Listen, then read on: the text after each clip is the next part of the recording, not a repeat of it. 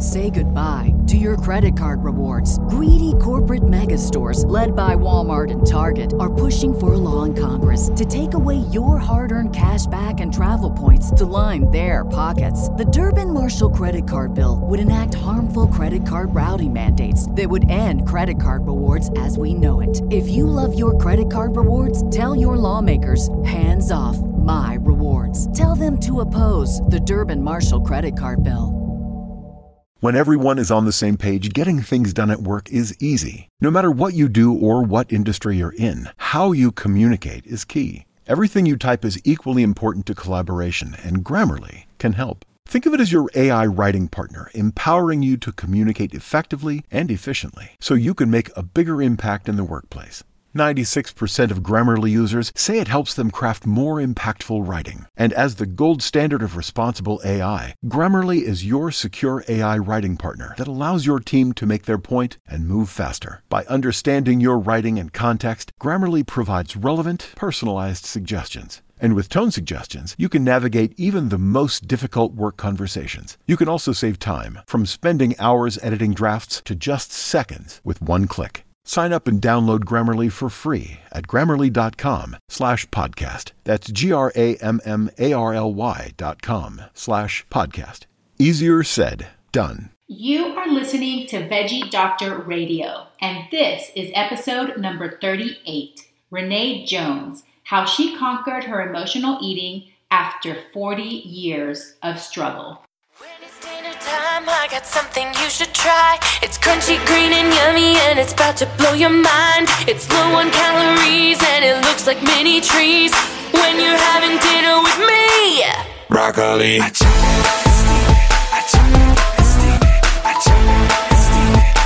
We're having broccoli. I am your host, Dr. Yami Cazorla Lancaster, board certified pediatrician, certified food for life cooking and nutrition instructor, certified well coach, and passionate promoter of the power of diet and lifestyle in preventing and reversing chronic disease and bringing joy and longevity into our lives. This podcast is focused on plant based nutrition habit formation, behavior change, and motivation so that you can have the tools to live the best life possible. Thank you so much for tuning in today, and I hope that you keep coming back as a regular listener. Are you ready to get started? Let's do it.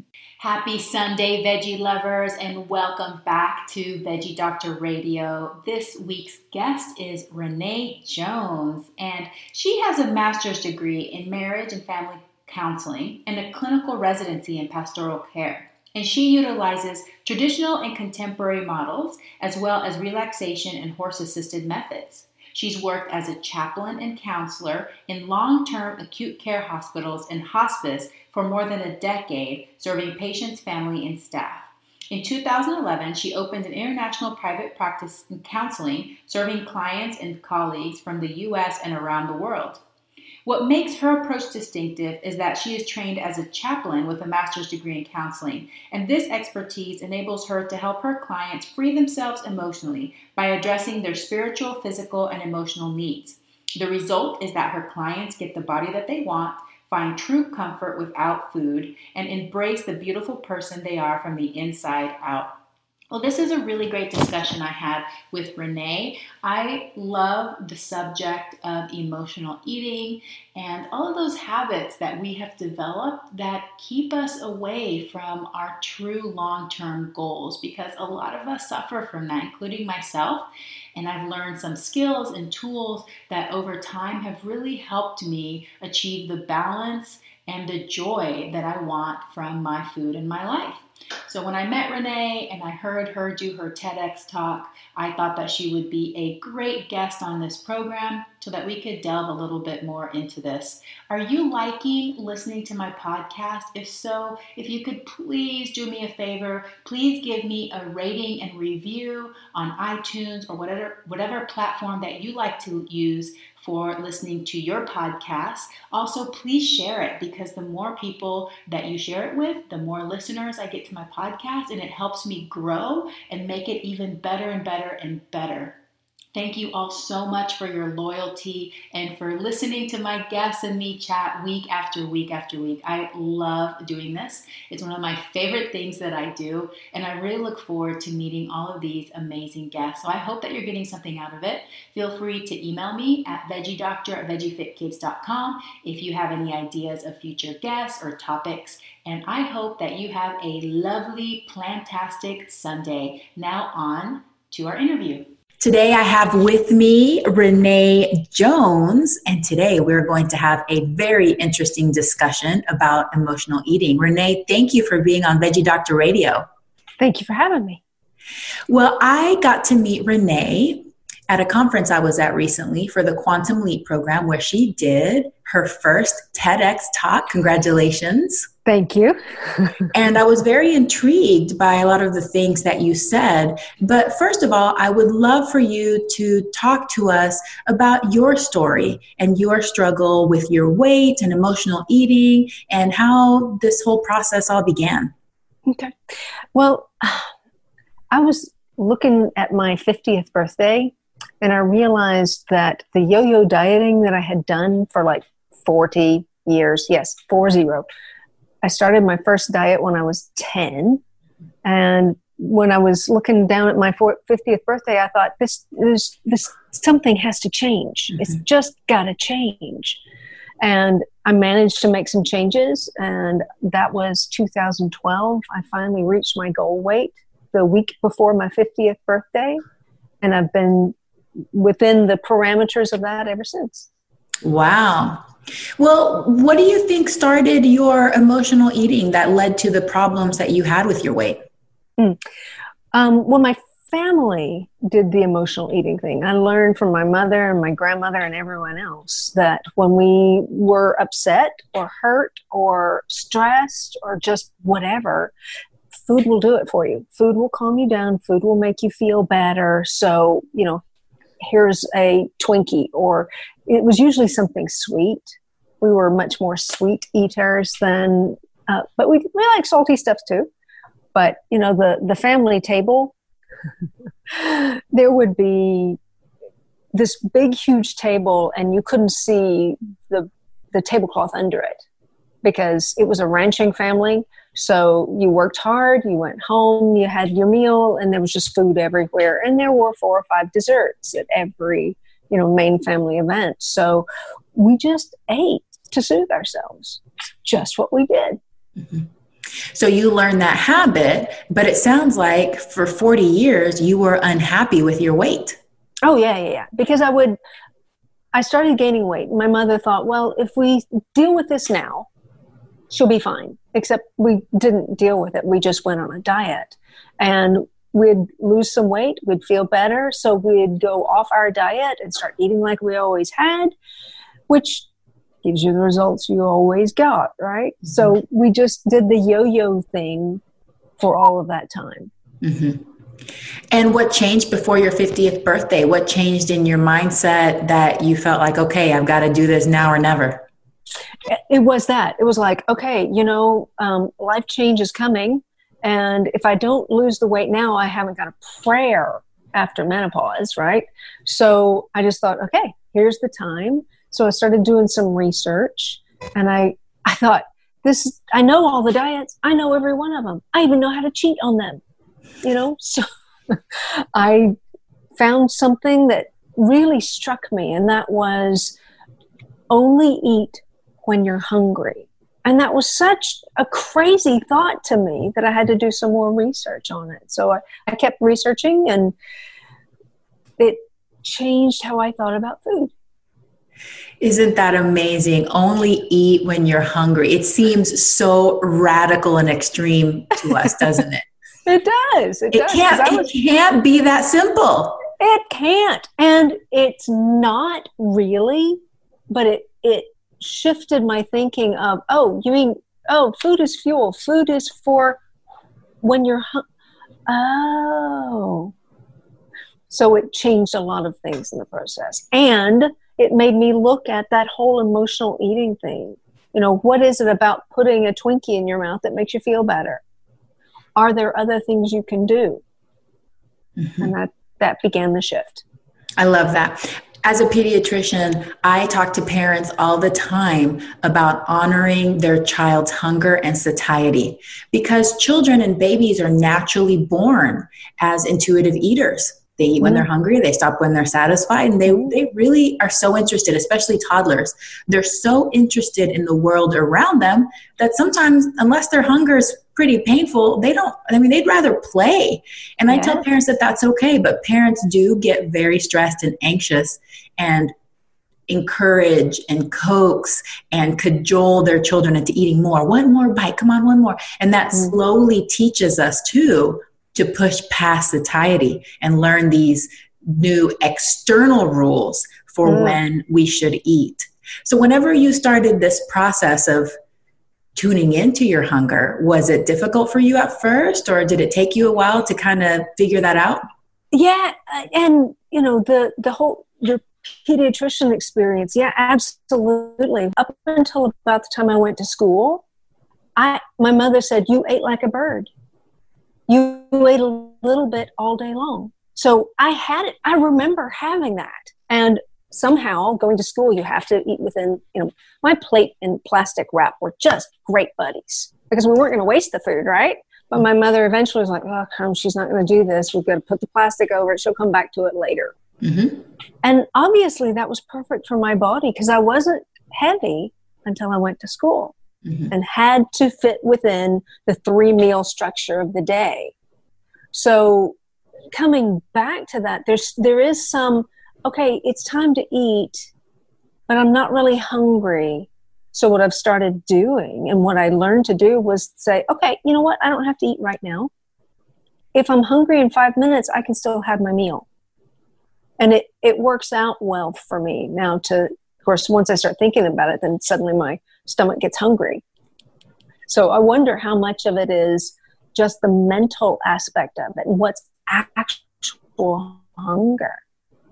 Well, there is a very true physiologic response called the cephalic response um, reflex. So mm. when we see, smell, and think of food, we start mm-hmm. the digestive process. So there is something yeah. real there going on in our bodies. Yeah. But but you're right. I think that that's so awkward. It feels so awkward, especially whenever we have family dinners or social events and everybody's mm-hmm. sitting down and just like, man, I, am really not hungry.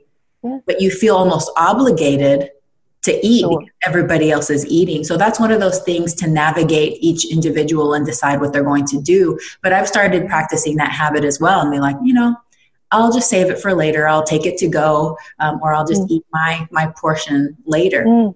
Mm. So, besides the learning to tune into your hunger, eating when you're hungry, stopping when you're satisfied, what other big ahas did you have on your journey to weight loss?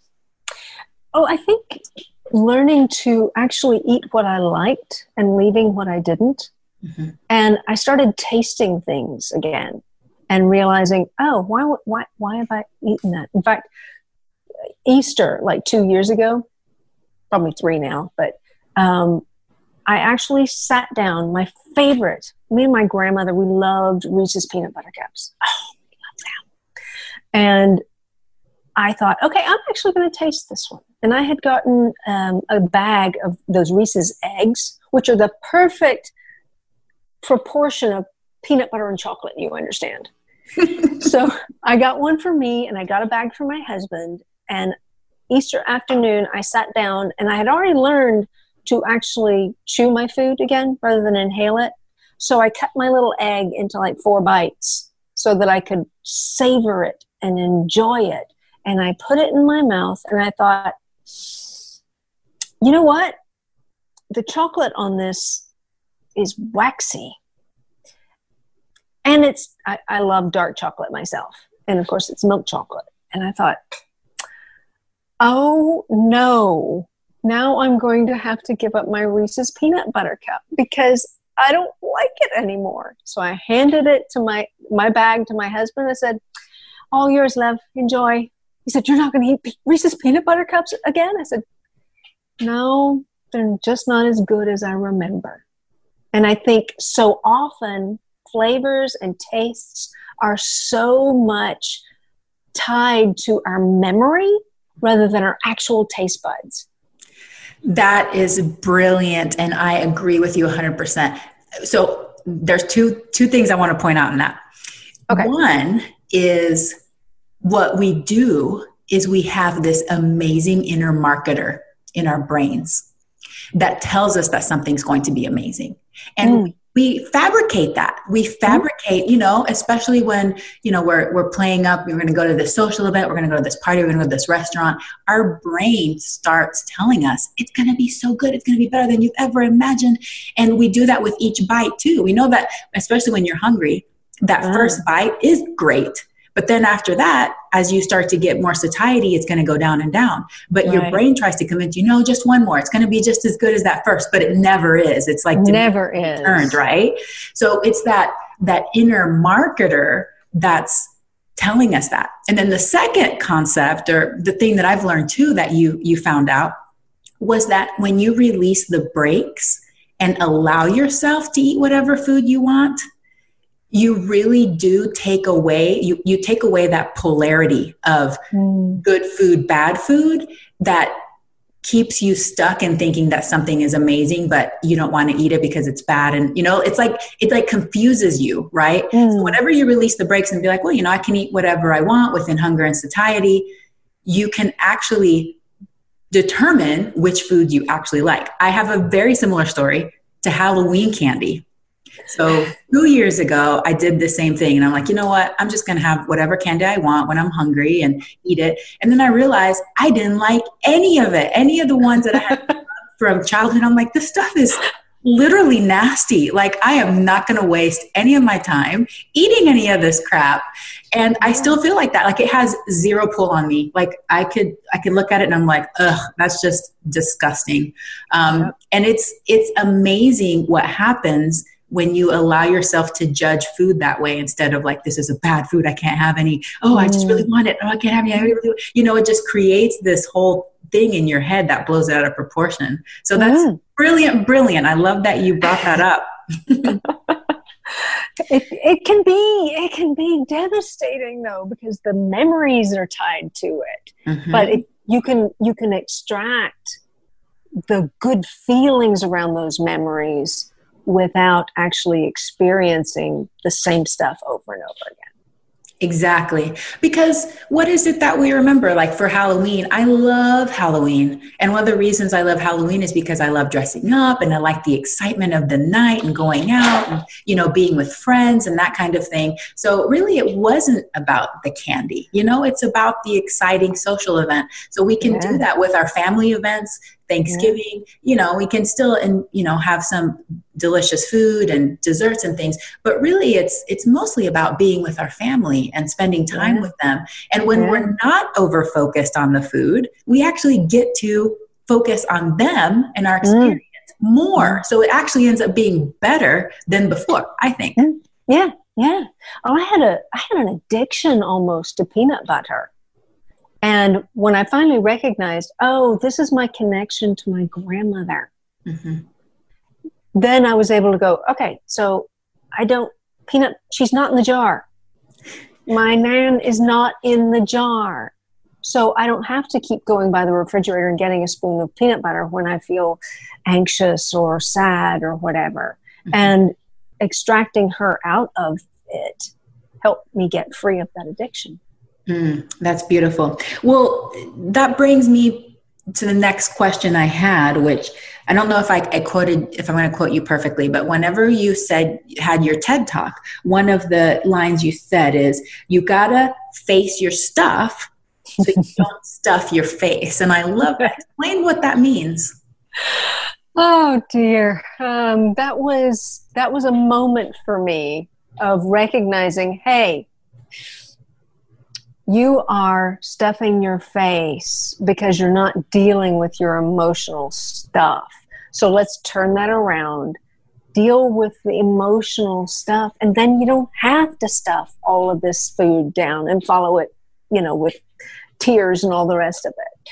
So that was that was really one of those moments of shift for me mm-hmm. because I realized if I actually if I actually figure out what it is I need from this food and go get that, then I don't necessarily need the food. I can have it if I want it, but it needs to be because I want it, not because I'm compelled to have it. Mm-hmm. In fact, I give clients this this card.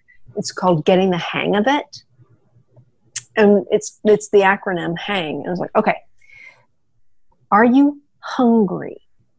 And if you are, go get something to eat.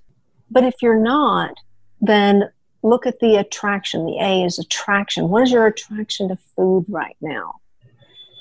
Um, and then, because of that attraction, what is it that you actually N need from that food? And once you figure out that, the G is go. Go get that. It's mm-hmm. not the food you want. It's that need you're trying to get met. Go find that, and it'll help. Mm-hmm. How do you define emotional eating? Emotional eating is when you're not hungry, you just want something, and food will do. Mm-hmm. In fact, if you're if you're in love with your partner, I sometimes say, go kiss them and see if that helps.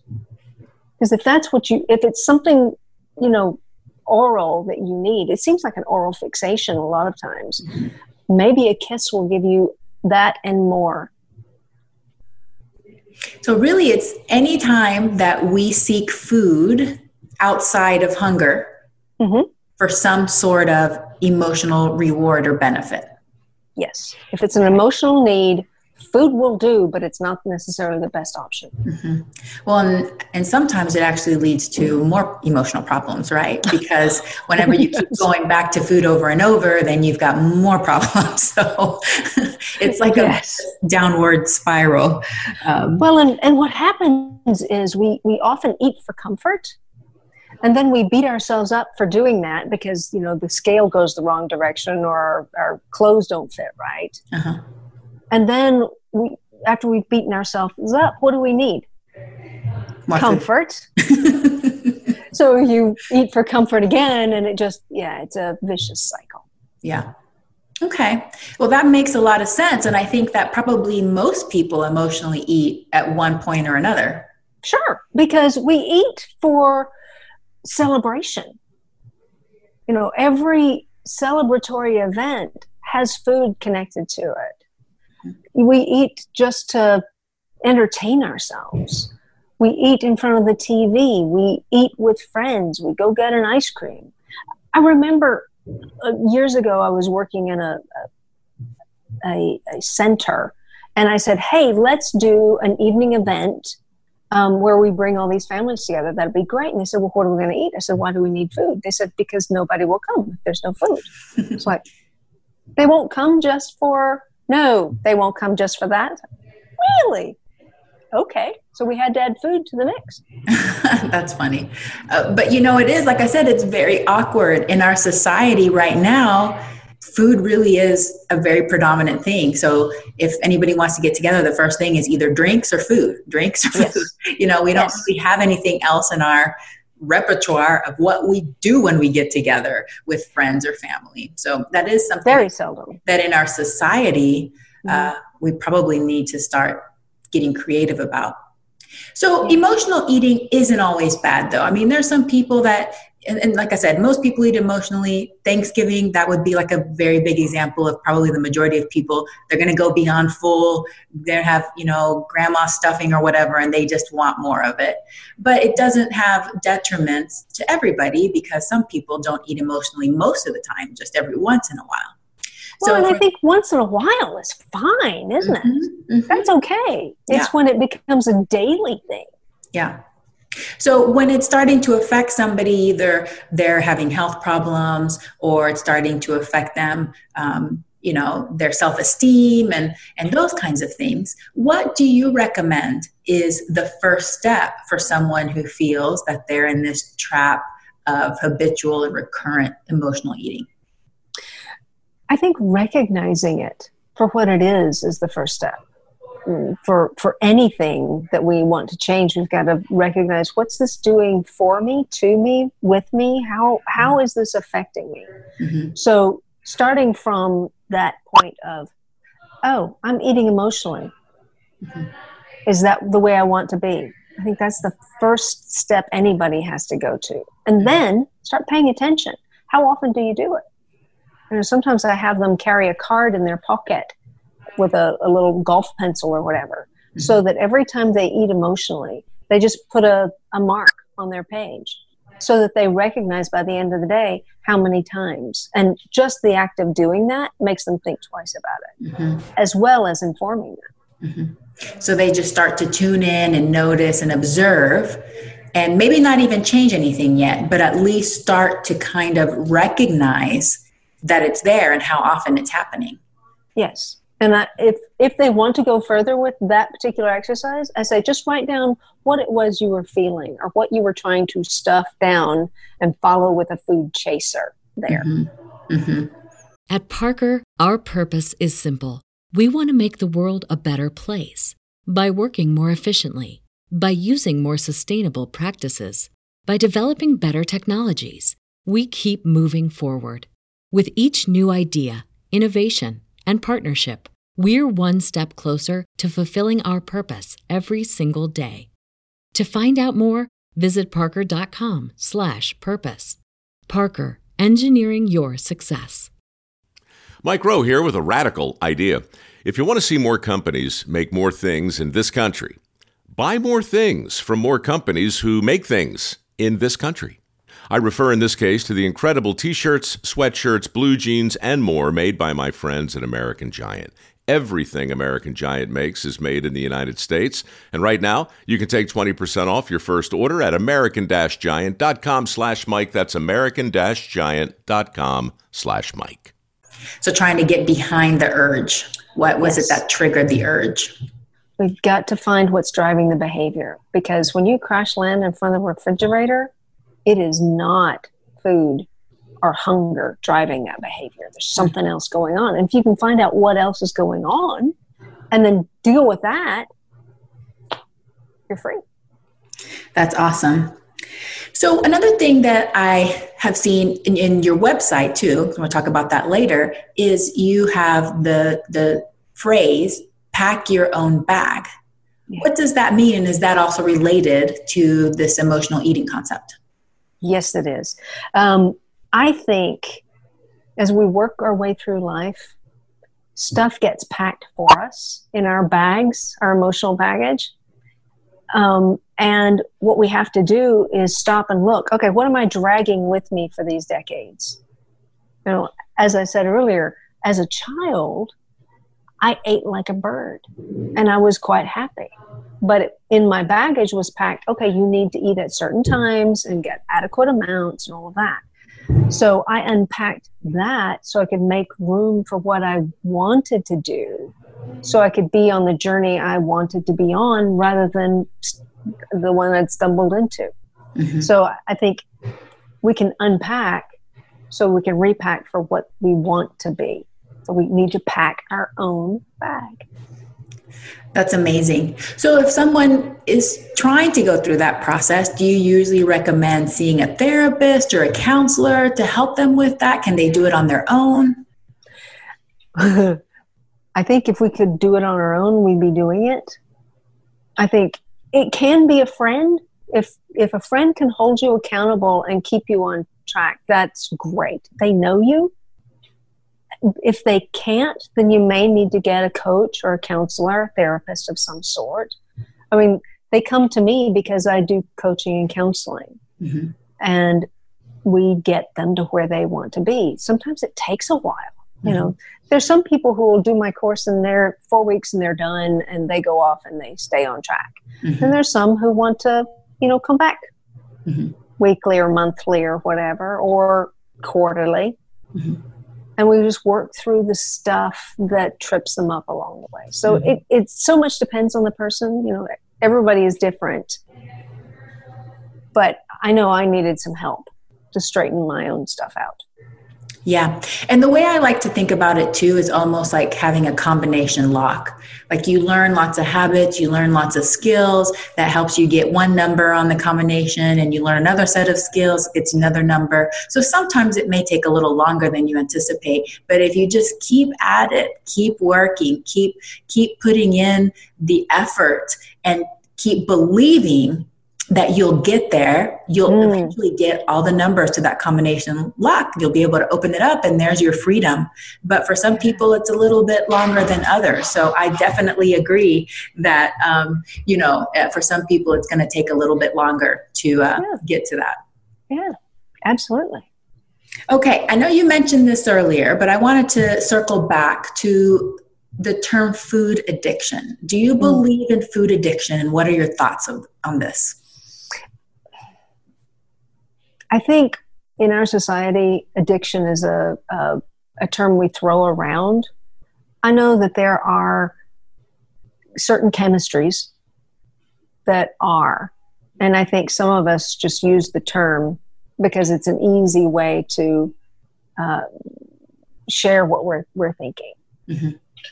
I'm not a doctor, I'm not even a nutritionist, so I can't say you you know that one better than I do, but I know we get emotionally addicted to things. Mhm. Whether or not it's a physical addiction, we get emotionally addicted to things. So, do you work with clients who consider themselves food addicts? Oh, yes. And some of them truly, you know, believe that they are. And I'm I'm not going to tell them different because as long as they believe that that's what's working with them. Yeah. And know either some- way, you probably use the same techniques, right? Yes, yes. I mean, if they are truly addicted and need that kind of detox sort of thing, then I refer to people who know that much better than I. Mhm. But the emotional part, they still need that. hmm Yeah. Still need that. Yes, it's it's the same process I think for everybody to start to really tune in and listen to the intuition, to pay attention to those urges and realize that that's really all they are is thoughts, you know, Mm. we really do have control over what we can put in our mouths, but we choose to believe that we don't. Um, and then we have these recurrent urges, which are thoughts. Thoughts create our urges and our cravings, which I, th- I find very fascinating and interesting because it's very complicated. The brain is very complicated. And I think that we can understand it from so many different angles Mhm. and everybody is right in a way i think you know so i think that we all have a piece of it you know it's like the five blind men and the elephant you know the ear and the trunk and you know we all have a piece of it and i think Yeah. really looking at it comprehensively but also applying it individually knowing that each person has their individual combination lock Mm. so if Mm. something hasn't worked for you yet but you know a component of it has keep going and keep searching so that you can find what works for you. Absolutely. So, whenever you're working with a client, are there certain traits that they have or certain char- characteristics that you notice in them that gets you excited because you know that they're more likely to be successful in reaching their goal? Um, yes. And I find every client fascinating because you know how we how we kind of create the world in our own minds. It's like, how did you get there from that? Okay, that's really cool. Mhm. Um, many of them have been on a diet for a while, so they know they know lots of different methods. Mhm. Uh, obviously, most of them have failed at one point or another. Mhm. Um, but those who really want to do something different now, to make different choices, to be who they need to be in order to get to whatever point they want to get to, those I know will succeed because they're kind of there. Mhm. And one of the one of my tasks is to help them get to that point where they want to make a difference because you can't you cannot make changes and stay the person that you are Mhm. you just can't Yeah, you evolve, you transform you have to evolve yeah you have to transform because what you've always done has gotten you what you always got Exactly. so, what you're saying is, whenever you have a client that comes in, they're motivated, highly motivated, and they're Mhm. confident and they're Mhm. ready to make change. That's when oh you those it's likely. those are the easy ones yeah Mhm. yeah it's the ones who come in and say will this work for me will this work i'm just afraid i'm going to fail again those are the ones i really have to help get past that because if they believe it's they're going to fail at it, then they're gonna. That is absolutely the key is belief because I've been there too. Me too. In my yeah. life where I did not necessarily like I wanted someone to convince me just like you're saying, convince me that it's going to work, but I wasn't necessarily believing. But once you believe you're going to get there, you will mm. do what it takes to get there because yeah. that belief is so important. Do you have your clients do any kind of visioning exercises or affirmations or any of those kinds of things? Oh, sure. I, I you know, I I work with people from so many different walks of life and from so many different um, spiritual vantage points. And I try to work with what works for them rather than change them. I don't even give a diet. I don't have a diet to hand out because I figure they know their bodies better than I do. Mm-hmm, mm-hmm. Um, and they they will all work. Some are more healthy than others, but all diets work mm-hmm. as long as you kind of stick with them. It's when we go off that we lose. So yes, I mean I do spiritual um, visions. Uh, I, I have some of them do affirmations. One thing that I have some of my clients do, since we have so many smartphones, is set an alarm on your smartphone two or three times a day to remind you of what you need to know to help you succeed. Mm-hmm. Mm-hmm. Um, so, yeah, whatever works for them, I will use because they know themselves best. They know how to motivate themselves. And if they can't motivate themselves, then we work on how to do that. Yeah. Yeah, that's awesome. And I agree. I tell people all the time in my classes now I advocate whole foods plant based diet just because I'm a physician and a nerd and yeah. science yeah. is there. But I tell people when it comes to weight loss, all you need is a calorie deficit. Really, it's physics, right? So you could lose weight eating all Twinkies. That may not be health promoting, but it's possible. so I think that once they get the head around really the way that they choose to eat and the way that's more comfortable or what more realistic for their lifestyle is just that consistency. You're right that consistency of sticking with it. And then yeah. over time of course they can adapt and evolve it based upon their goals. Um, but i think that that's the very first concept is consistency and sticking with it. Yes. so you kind of mentioned this a little bit but i wanted to ask you the opposite question. Okay. As far as whenever you get a client that you know they're going to struggle a little bit more. You have that feeling. Mm-hmm. Um, one of them is they don't really believe, they want you to convince them. But anything else that you've noticed, any traits or characteristics that kind of hold people back? Self esteem, self worth. Oh my word, that one rampant in our society. And if they don't have a good sense of their value, they're not going to do well. Mm-hmm. So we work on that. Mm. You know, I had I had one client we'd been meeting for like three months, and she said, "You haven't given me a diet yet." I was like, well, "A, I'm not gonna," and B, how do you feel about yourself today? Because until we get that in order, you are not going to do well on this. Because when you have something go awry in your life, you're going to start beating up on yourself, and that has to stop. Yeah. And, and it was fun because three months later, she was showing great signs of recognizing what she brings to the world. And I said, I'm going to read you something. And I read off a statement I had written down that she had made. I said, Does that ring any bells? She said, No, not at all. I said, That was you. That was you six months ago. She said, I said that? I said, Yeah. I said, How does it feel today? She said, Oh, that's not true at all. I was like, Yay, we did it. We got there. We got there. And then she was ready. She's she lost the weight. Life was good. Oh, Oh, I, I love that. I love being part of those transformations. Yes. Because you're completely right. If somebody doesn't think that they're worth it, if they don't believe that they're worth it, they're not going to make the effort. Because why oh. why make the effort if you don't think you're worth it? You know? Yeah. So that's yeah. that's a big one. That's a Huge. big one. Yeah. Because we eat to soothe ourselves. mm-hmm. Mm-hmm. Absolutely. Okay, so how important are self care and stress management when it comes to staying on track, losing weight, and maintaining a weight loss? Oh, significantly important. Um, I guess it was like two years after I had lost my weight. I was still struggling struggling to maintain it. I had, I had dealt with a lot of things, but I was just tired and cranky mm-hmm. all the time.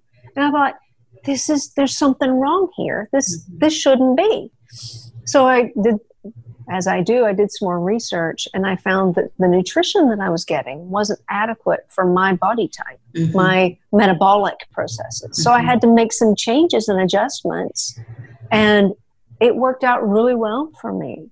So I think, you know, you do have to find what works mm-hmm. for your body. Mm-hmm. And, you know, I love plants, they're great but it didn't feed my body the way I needed to. Mm-hmm. So I had to make a few adjustments. And just knowing those things, um, adding in a few things, taking care of this little five foot three body, right? Um, taking care of my emotional stuff, continuing to, because you know, you you learn how to take care of it, but you still have to do the care. Mm-hmm. So that helped me maintain physically as well as emotionally, mentally.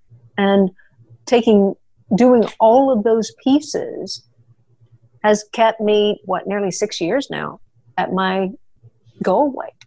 Wow, congratulations. Thank you. I agree that self care and what I teach my clients is that self care shouldn't be an emergency plan, it should be a maintenance plan. Maintenance. And especially for women. I'm not dissing on men, but I think we get so overcommitted and, and so we have our hands in so many pots, the kids and school and our career and our friends and our family that we leave that for last. And I only, this is very personal for me because that's what I do. And then when I'm at the end of my rope, I'm just like, okay, I haven't given myself any time to just unwind or relax or go do something I love. It's mm. all of these other tasks that I feel like I have to do first. Yes. So I think that's really important because, especially for somebody that has the habit of emotionally eating, eating when they feel any emotional discomfort, getting yourself and pushing yourself to that limit continuously and not giving yourself a break is going to make it more difficult to change that habit. Absolutely. Absolutely. You've, you've got to figure out what you need. Um, you know, my shortly after my husband and I married, um, you know, he's a guy and he's very orderly most of the time, but there's some things he's not. He he he has paper around. and he would come in from work and we had this bar in the kitchen and he would undo uh, uh, empty his pockets as he went down the bar and it would it made me crazy. It's like i look at this all the time. Do something with it. Don't leave it right here in front of me. So we, we kind of learned that this was something that really bothered me. So all i had to do was say okay I, i'm a redhead. I need some order. And he was like ooh, okay. And he would he would tidy up because he knew that okay i had reached my limit.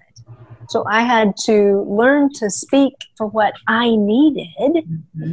rather than you know, just letting it go. And it made our lives so much better because I was a nicer person when it was order. happy wife, happy life, right? that's right. That's right. well, that's wonderful. And, you know, of course, when it comes to two people, there's always going to be some compromise there. But I think that's a good example of taking care of yourself and speaking yeah. up for yourself so that yeah. you can have some of the peace that you need at home and the home that you share with somebody else. So that's, that's right. example. That's right. So, I would love to know what personal habit of yours you are most proud of. How did you develop it, and how do you maintain it? Oh, Jiminy. Okay, I'm I'm I'm I'm struggling between two. Um, I'll go. I'll you go can give with, me both if you want. Oh, can I? Okay, okay. So, I have a dog. She's a Bernese Mountain Dog, and she's lovely, but she's energetic. So a few years ago, probably six or seven now, I started walking her early in the morning. And it makes it helps her behave better, which makes all things better. So we walk four to five miles every morning wow. and i and i listen to books or podcasts or whatever because that helps me and being out in the fresh air you know i don't care if it's raining as long as it's not lightning and hail and all the rest of it you know we'll get wet that's no problem. But it, it helps her maintain her figure as well as helps me maintain mine. And it it feeds me it's almost meditative a lot of times. And then also get you know good information in my head. And that that has been the fantastic things and we go seven days a week. Wow but it took it's a win win win because your dog is getting exercise you get to days learn, at a time. you get to relax. So yeah that's a it that's is. a lot of great things in one. Yeah. My my husband said can i go with you? I said no so that's definitely that is your time your me time. that is my time. That is my time. Yes. Well the dog gets to come but you know that that helps me stay safe walking around early in the morning. And i'm sure you get very close to 10,000 steps. Do you wear a step counter? I do. I do. My goal is 15,000 nice. a day. Yeah. Awesome. And the other one actually i started this 3 years ago and it was because of my sugar habit. And i thought yeah that i got to make some change there. And you're never going to change it if you don't do something about it. So what i did was i, I made myself a mantra of i only have sugar on sundays so there were a few times that I was standing in the pantry on about a Wednesday, staring down the chocolate chips and saying, I only have sugar on Sundays. But after about 10 days, it was not a problem. And I still only have sugar on Sundays, and sometimes I don't have sugar then. Yeah. But it broke that habit. Now things actually taste sweet to me that never tasted sweet before. Mm-hmm. It was amazing. And I don't have the cravings that I had. Yeah you neuro adapted, but you also know that you can have sugar on Sundays if you want to have sugar. Anytime so that doesn't, I that doesn't make you all crazy for sugar because you have that ability mm. to have a little bit of an indulgence on Sunday if you want. So that's that's like a perfect little balance that you've developed there. Great. And yeah. those chocolate chips. Yeah. I know, I know how those chocolate chips can be. Well, Renee, tell us about what services you offer and maybe a little bit about your book and how listeners can connect with you. Okay. Um, I actually have a copy of the book right here. Awesome. It's um, What's Really Eating You Overcome the Triggers of Comfort Eating. And, um, you know, that's available on Amazon and iTunes and iBooks and all the rest of it, Barnes and Noble. Um, I offer counseling and coaching services. It kind of depends on the person and what level of help they want. But I have a like a four week course that I run, and then whatever else they need, if they want to figure out some more um, of their emotional stuff, then we can work together. You know, a couple of years if necessary, but most people are you know six months to a year. Great. And how can listeners connect with you? Um, they can find me on Facebook or online at uh, packyourownbag.com. Excellent. And I'll make sure to put links to all of that and your book and so that they can purchase it if they want. Thank Renee, you. this has been great. You are so inspiring. I am so glad I met you. So thank you so much for being a guest on the show today. Thank you very much for having me. It's been great. Awesome. And I hope you have a fantastic day. I hope that you enjoyed today's episode. Thank you so much for tuning in, and I look forward to having you back again next week. A very special thank you to the band Rocket Surgeons for permission to use the Broccoli song. To find out more about the Rocket Surgeons, please visit their website at rocketsurgeonsband.com or Facebook at facebook.com forward slash rocket surgeons music. Also, for more information on my work, you can find me at facebook.com forward slash veggie fit kids, or you can email me at veggie doctor, V E G G I E D O C T O R, at veggiefitkids.com. Sharing is caring. Please share, rate, and review my podcast and contact me if you have ideas for future episodes. Thank you once again and have a plantastic day. We're having broccoli.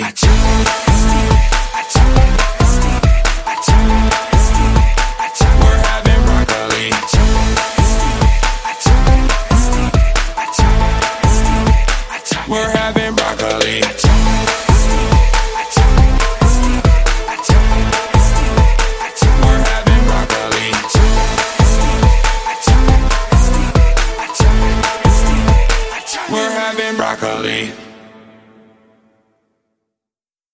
Goodbye to your credit card rewards. Greedy corporate mega stores, led by Walmart and Target, are pushing for a law in Congress to take away your hard earned cash back and travel points to line their pockets. The Durbin Marshall credit card bill would enact harmful credit card routing mandates that would end credit card rewards as we know it. If you love your credit card rewards, tell your lawmakers hands off my rewards. Tell them to oppose the Durbin Marshall credit card bill.